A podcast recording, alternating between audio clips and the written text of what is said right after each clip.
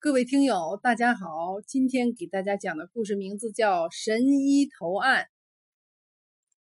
清朝道光年间，双山县有位姓李的大夫，大病小症可谓是药到病除，附近的村民都尊称他是李神医。有一天下午，李神医正配一剂加有砒霜的外用药。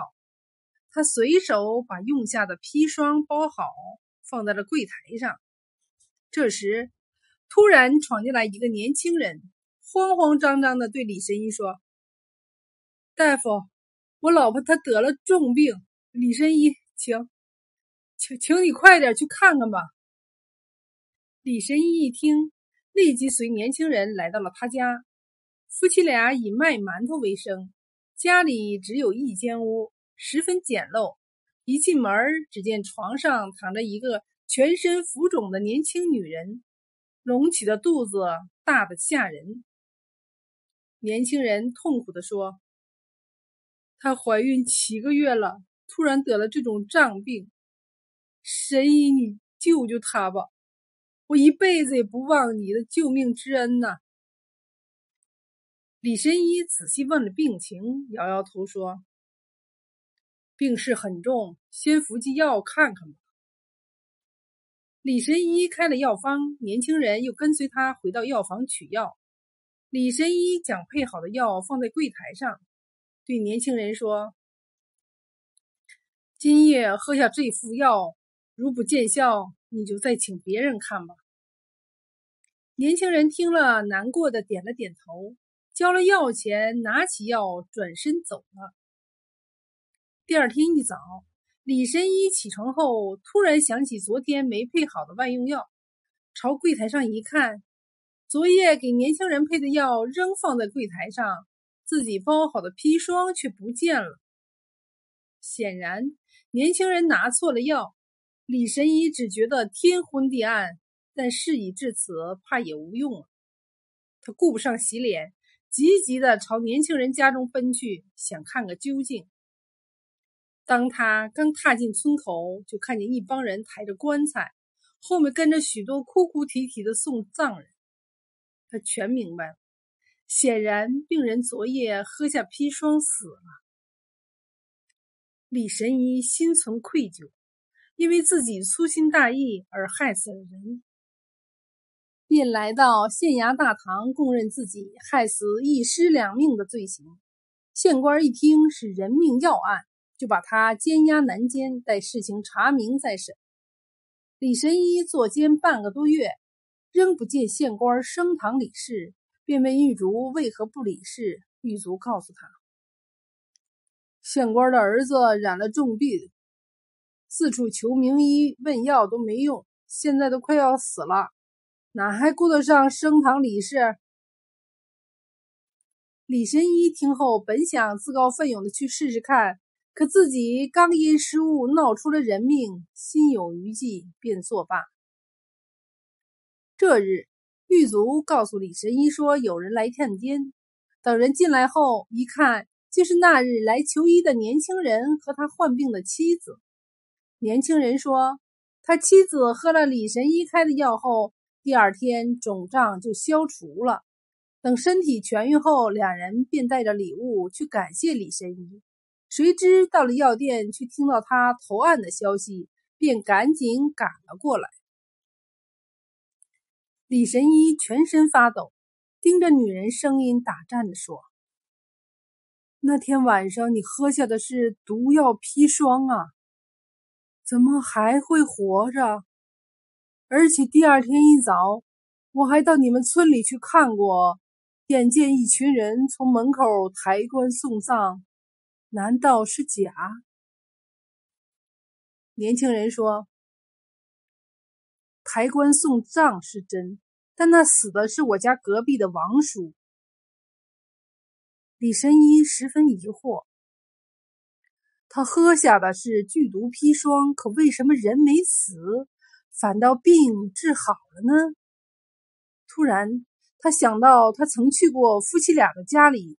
当时感觉屋内蒸汽弥漫，闷热难耐，不一会儿就浑身是汗。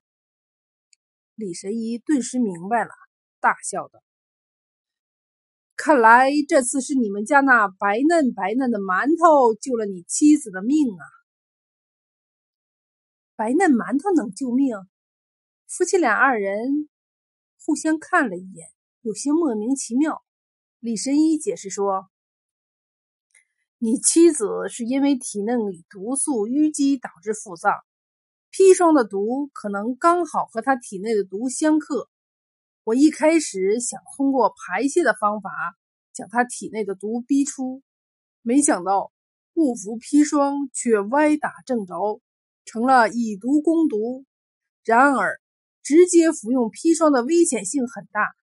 屋子里的热蒸汽在这儿帮了大，砒霜毒因受到热蒸而分散至全身，一部分与体毒相克，其余的砒霜毒在热蒸汽的作用下挥发，通过汗液排出，避免了二次中毒。听了李神医的话，夫妻二人恍然大悟。这时，李神医好像突然想起了什么，对玉竹说：“请你禀告县太爷，他儿子病能不能让我试着治一下？”玉竹忙去禀报，县官正在着急，听说前阵子自来投案的郎中要给儿子看病，只好心怀侥幸的答应了，说。那就请他来看看吧。李神医观察了孩子的面色，并把了脉，然后对县官说：“这病是毒在凑里，往往九死一生。不过少爷的病尚还有救。”接着，他要县官差人买了一头两百多斤的大酥。宰了后，掏出五脏，把孩子放进肚子里，重新缝合，只露鼻孔出气。不到一个时辰，久无动静的孩子果然哇哇哭出声来。李神医说：“老爷和夫人可以放心了，少爷的体毒憋在腠里，现在毒已逼出，并吸进了猪肉里。”这病已经好了一大半，再调理些日子即可。等到把孩子从猪肚子里抱出来一看，猪肉都变成了青紫色。几天后，孩子的病果然痊愈了。